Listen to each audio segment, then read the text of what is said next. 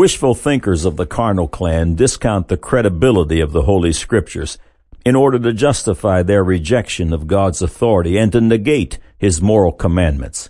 Jesus Christ clarifies this issue in John chapter 3 verses 16 through 20. For God so loved the world that he gave his only begotten Son, that whosoever believeth in him should not perish, but have everlasting life. For God sent not his Son into the world to condemn the world, but that the world through him might be saved. He that believeth on him is not condemned, but he that believeth not is condemned already, because he hath not believed in the name of the only begotten Son of God. And this is the condemnation, that light is come into the world, and men loved darkness rather than light, because their deeds were evil. For every one that doeth evil hateth the light, neither cometh to the light, lest his deeds should be reproved. The Word of God is the inerrant truth authored by the finger of God. Its unparalleled veracity. From its account of creation to the fall of man to Jesus Christ and the world's grand finale is proven on this website scholastically and pragmatically time after time after time. God is. And all who have rejected the light will stand before an angry God at a place called the Great White Throne Judgment. During this lifetime, man decides whether to come to the light or to reject it. What is your decision? If you haven't yet chosen Jesus Christ, the true light, click on the further with Jesus and do it today. Surely you will be able to say with the saints of old, I sat in darkness and saw a great light. Now for today's subject.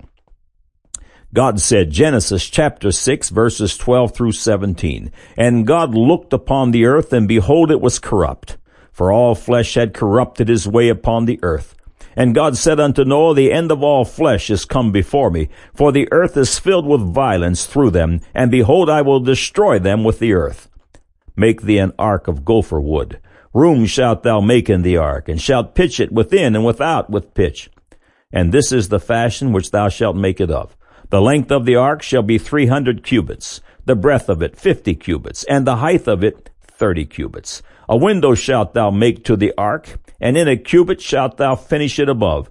And the door of the ark shalt thou set in the side thereof with lower, second, and third stories shalt thou make it. And behold, I, even I, do bring a flood of waters upon the earth, to destroy all flesh, wherein is the breath of life from under heaven, and everything that is in the earth shall die. Man said, these miraculous biblical accounts are foolishness and unfounded.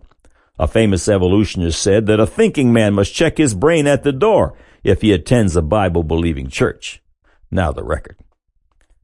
Many miraculous accounts in the Bible strain credulity, but only in the minds of those who choose ignorance. The issue of Noah's Ark is one of the most dramatic examples. Could it be true? Is it more than just a preacher's story? Could the God of creation have destroyed all creatures that had the breath of life in their nostrils with the exception of those who were aboard Noah's ark? Did the whole earth find itself covered with water? Did the animals actually come two by two in the ark? Do geology, paleontology, archaeology, history, etc. support such a bizarre account? The answer is a heavy duty yes. Much information has been published concerning the quest of various groups attending to find, attempting, excuse me, to find the physical ark. Besides a plethora of printed material, numerous documentaries have aired over the years, including one as recent as 2006. The earliest expeditions to find Noah's Ark in modern times that I'm aware of took place in the mid 1900s. In 1955, there was a man by the name of Fernando Navarra. He was a French explorer. Navarre not only claimed to have found Noah's Ark, but he estimated it at a weight of about 50 tons. He actually brought back a piece of wood that was coated with a bituminous compound. What was so amazing about a piece of wood with a bituminous compound? He was up 14,000 feet on Mount Ararat, which is a mountain between Turkey and Russia. There is no wood within 300 miles of this place. Explorers and adventurers risk their lives climbing to this level. They can only go at a certain time of the year. Nobody carries a beam of this nature up 14,000 feet, which is miles above sea level. Navarre brought it back, where the age of the beam was measured to be between four and 5,000 years old.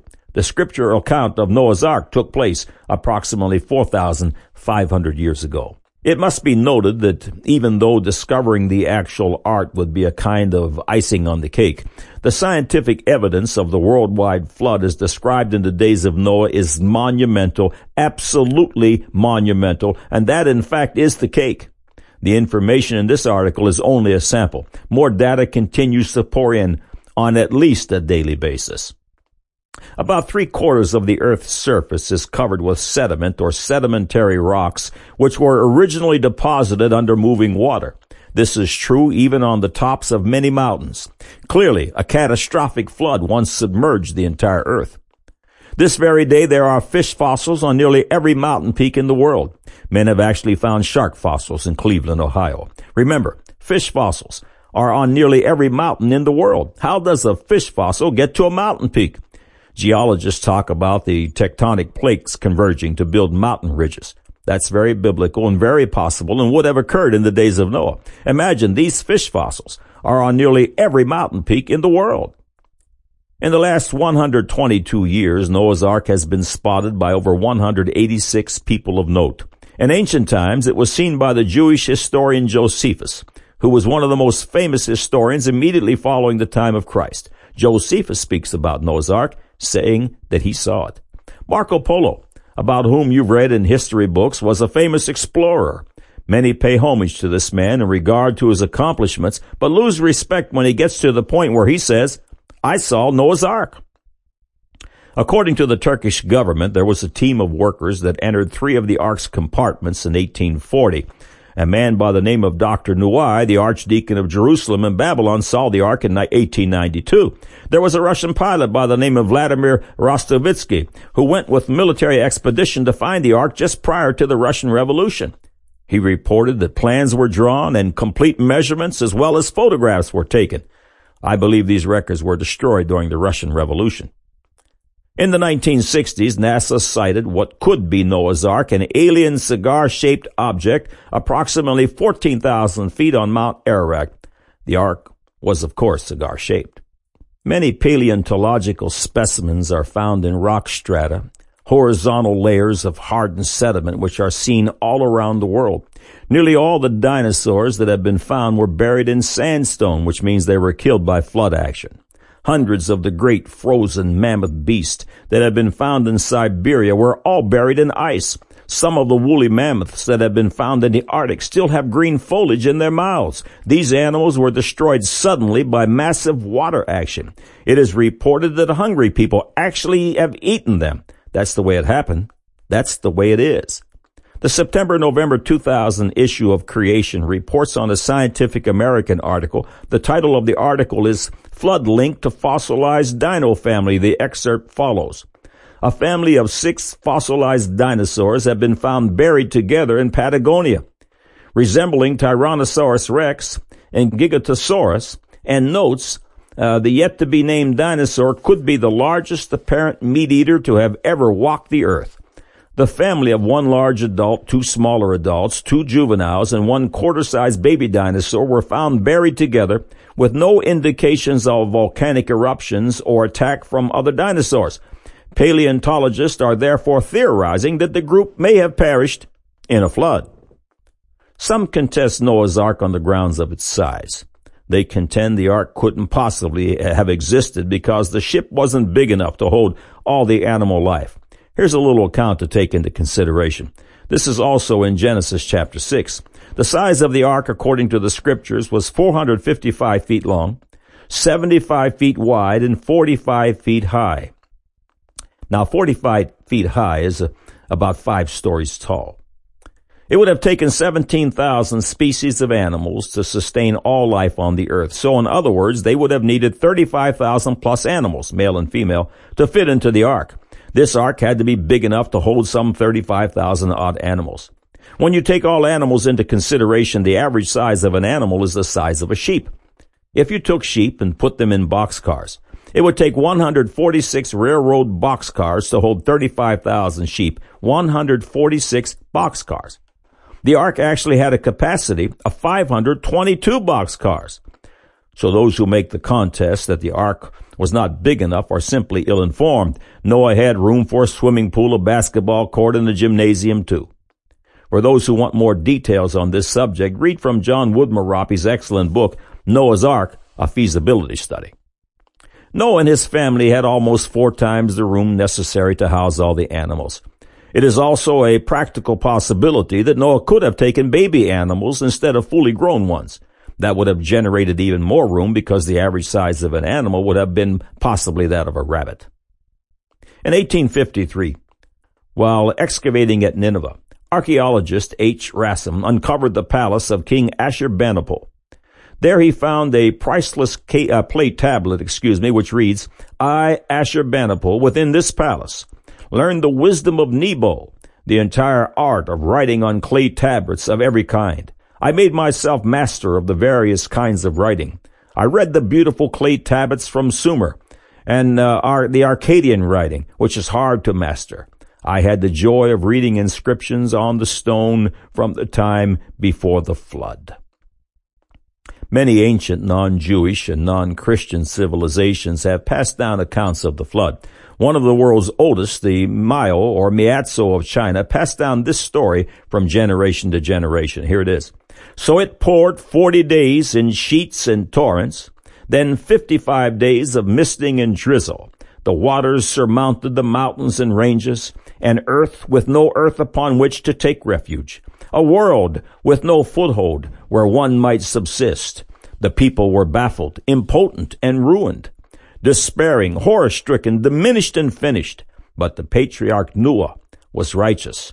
The matriarch, Gobolian, upright, built a boat very big, made a ship very vast. Their household entire got aboard and were floated. The family complete rode the deluge in safety. The animals with them were female and male. The birds went along and were mated in pairs. When the time was fulfilled, God commanded the waters. The day had arrived, the flood waters receded. Then Noah liberated a dove from their refuge and sent a bird to go forth and bring again tidings. The flood had gone down into lakes and to ocean. The mud was confined to the pools and hollows. There was land once again where man might reside. There was a place in the earth now to rear habitations. Buffalo then were brought, an oblation to God. Fatter cattle became sacrificed to the mighty. The divine one then gave them his blessing. Their God then bestowed his good graces. The following two paragraphs are from December February 2001 issue of Creation under the heading Uncanny Coherence uh, to Noah's account. The excerpt reads, There are at least 500 legends of a worldwide deluge. Many of these show remarkable similarities with many aspects similar to the details about Noah's flood in the Bible. We are left with a few options. Perhaps all the people of these remote civilizations had different flood experiences that, by chance, had all these features in common on which they based their stories. However, the more reasonable alternative is that these legends all find their root in the same one global flood experience that Genesis records. There are some final facts to consider. The following information is from an article titled Time, Life, and History in the Light of 25,000 Radiocarbon Dates.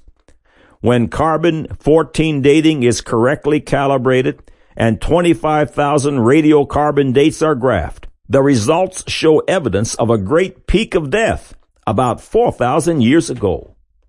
A secular scientist once said that if Noah's Ark is true, we'll have to rewrite our textbooks because they have been written on the premise that the Ark was a fairy tale. It's time to start writing. According to an article reported in the January 1999 issue of Discover magazine titled 40 Days and 40 Nights, more or less, a great flood of possibly Noahic proportion did take place in ancient times. I'm quoting.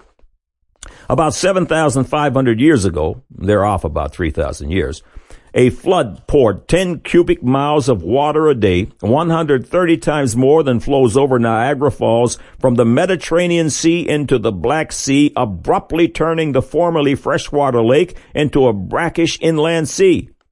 The evidence has been slowly accumulating over the past five years. In 1993, William Ryan and Walter Pitman of Columbia University's Lamont Doherty Earth Observatory dug up cores of sediment from the bottom of the Dead Sea. The core sample showed that the sea's outer margin had once been dry land and that it had been two-thirds its present size. Furthermore, over the entire sea bottom was a thin uniform layer of sediment that could only have been deposited during a flood. This past year, even more evidence came to light when researchers collected sediment and samples from several new nearby sites. If there had been a flood, there would have been a flood everywhere, says Ryan. So we know that we had to find the same features, the same evidence that the Black Sea had once been smaller. The new samples are consistent with that story. In an article in the Smithsonian written by James Trefil under the heading Evidence for a Flood, he reports on the research of Columbia University geologist Ryan and Pitman. Trefil reports on the research that claims that antediluvian ocean levels were about 400 feet lower than they are today, and that the east coast of the United States was 75 to 150 miles farther out than it is today, and places like Manhattan and Baltimore would have been inland cities. Of course, this was a result of God changing the world's atmospheric structure when he opened the windows of heaven and poured the water down for 40 days and 40 nights. The core samples taken by Ryan and Pitman from the area of the Black Sea led them to believe that a flood of noetic proportion actually occurred, although, although, excuse me, they don't make the complete jump to global. The following paragraph is from the Smithsonian. It was this event that Pitman and Ryan believe could be the flood recorded in the book of Genesis. The salt water poured through the deepening channel, creating a waterfall 200 times the volume of Niagara Falls. Anyone who has ever traveled to the base of the falls on the Maid of the Mist will have a sense of the power involved. In a single day, enough water came through the channel to cover Manhattan to a depth at least two times the height of the World Trade Center, and the roar of cascading water would have been audible at least 100 miles away. End of quote. Obviously, the Smithsonian's article was written before September 11th of 2001. In a 1999 article titled Evidence of Ancient Disaster Found, an account of a huge pile of dinosaur bodies in Shell, Wyoming was reported. Kirby Siber, director of a dinosaur museum in Switzerland, believes the fossils represent a remarkable Jurassic catastrophe, such as a huge hurricane, flood, or similar natural event.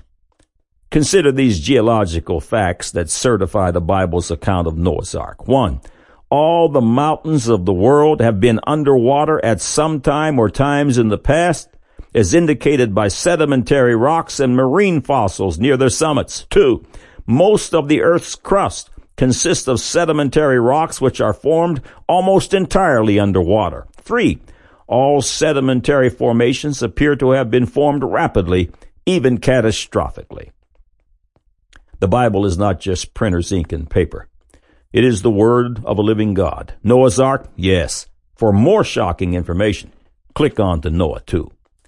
God said Genesis verse uh, chapter 6 excuse me verses 12 through 17 and God looked upon the earth and behold it was corrupt for all flesh had corrupted his way upon the earth and God said unto Noah the end of all flesh is come before me for the earth is filled with violence through them and behold I will destroy them with the earth make thee an ark of gopher wood room shalt thou make in the ark and shalt pitch it within and without with pitch and this is the fashion which thou shalt make it of the length of the ark shall be three hundred cubits, the breadth of it fifty cubits, and the height of it thirty cubits. A window shalt thou make to the ark, and in a cubit shalt thou finish above. And the door of the ark shalt thou set in the side thereof, with lower, second, and third stories shalt thou make it.